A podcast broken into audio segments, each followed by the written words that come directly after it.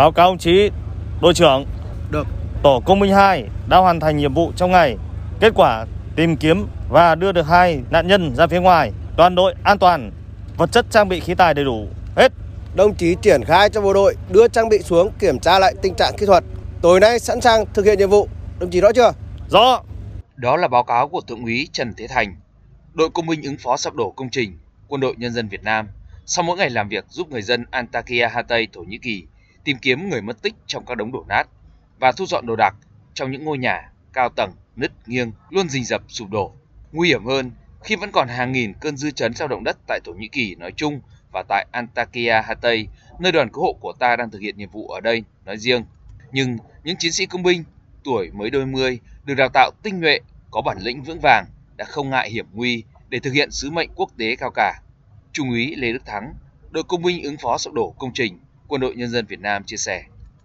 Đấy có thể trách nhiệm quốc tế, cái tình hữu nghị của hai nước Việt Nam và Thổ Nhĩ Kỳ để chúng tôi quyết tâm tôi coi như những cái người nằm ở đấy là những những cái đồng bào của mình, những cái người thân của mình để chúng tôi sẵn sàng sẵn sàng hy sinh để mà thực hiện tốt cái nhiệm vụ cứu được người, tài sản của nhân dân Thổ Nhĩ Kỳ.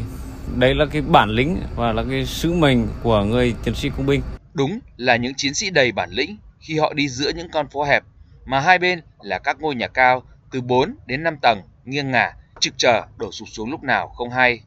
Rồi chui vào những khe hẹp để cứu người, mà phía trên là những tấm bê tông lớn, hàng tấn, nứt gãy. Mỗi giây, mỗi phút các chiến sĩ của ta thực hiện nhiệm vụ như thế là ngần ấy thời gian các anh phải đối mặt với rủi ro. Nhưng tinh thần đoàn kết của toàn đoàn và sự động viên, khích lệ, mạnh mẽ từ gia đình, vợ, con là động lực để các anh nỗ lực hoàn thành tốt mọi nhiệm vụ. Thượng úy Phạm Nhuận, đội công binh ứng phó sập đổ công trình Quân đội Nhân dân Việt Nam tâm sự. Tôi rất vinh dự tự hào khi là thực thực hiện nhiệm vụ. Ở nhà thì vợ cũng mới sinh cháu, cũng là nguồn động lực cũng vui mừng để hoàn thành cái nhiệm vụ. Gia đình cứ yên tâm là bên này anh em khỏe, quyết tâm hoàn thành tốt cái nhiệm vụ để sớm an toàn, sớm được về với lại gia đình. Đã nhiều năm tham gia cứu hộ cứu nạn từ lũ quét, sạt lở ở nhiều nơi trên cả nước, hay như sự cố rào Trang Ba, và thậm chí đã chứng kiến nhiều vụ động đất trên thế giới. Nhưng với Thượng úy Trần Thế Thành, đội phó đội công binh ứng phó sập đổ công trình Quân đội Nhân dân Việt Nam, đây là lần đầu tiên trong đời anh thực hiện nhiệm vụ ở xa Tổ quốc, tận mắt chứng kiến thảm họa của động đất, mới thấy sự kinh hoàng và tổn thất ghê gớm như thế nào. Nhưng trước những nỗi buồn và hy vọng tìm thấy người còn sống sót trong các đống đổ nát, anh và toàn đoàn cùng đội công binh đã không quản ngại gian nan. Thiếu tá Trần Thế Thành, đội phó đội công binh ứng phó sập đổ công trình Quân đội Nhân dân Việt Nam nói.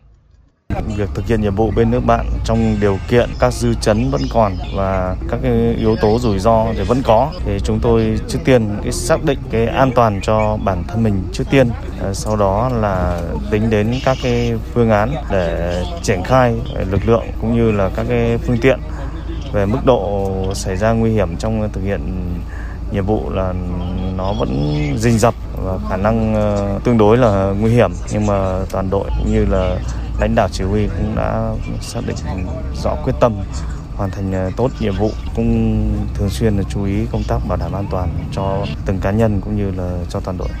Với tinh thần quả cảm đó, đoàn đã đạt được những kết quả tích cực. Chỉ trong 5 ngày qua, đoàn đã giúp Thổ Nhĩ Kỳ xác định được 12 vị trí có nạn nhân trong các đống đổ nát trong trận động đất vừa qua. Trong đó có hai vị trí có dấu hiệu sự sống.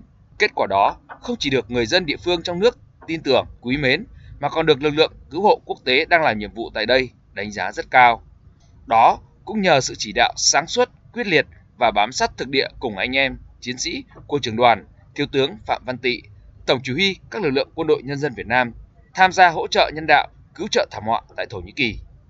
Thiếu tướng Phạm Văn Tị cho biết quy định của quốc tế phải bảo đảm an toàn cho lực lượng cứu nạn mới thực hiện khi đủ điều kiện. Ờ, mặc dù là quán triệt như thế nhưng mà cái với cái khát khao tinh thần trách nhiệm xuất phát từ trái tim của người lính của dân tộc ta bộ đội công binh và các lực lượng trong đoàn công tác luôn luôn sẵn sàng kể cả có lúc có hiểm nguy tìm kiếm nạn nhân cho người thân của nhân dân Thổ Nhĩ Kỳ chính là tìm kiếm người thân của mình. Chính vì thế, ở đâu có lực lượng cứu hộ cứu nạn của ta là ở đó mọi ánh mắt, niềm vui và hy vọng của người dân Antakya hướng đến. Ở đâu cần có các anh, ở đâu khó có các anh. Mỗi khi cờ đỏ sao vàng được cắm xuống là ở đó các anh đã xác định được vị trí có nạn nhân. Đó cũng là lúc mà người dân nơi đây như vỡ òa trong hạnh phúc. Các anh đang làm dạng danh hình ảnh anh bộ đội cụ Hồ trên trường quốc tế và tốt thắm lá cờ mở đường thắng lợi của bộ đội công binh trong giai đoạn mới.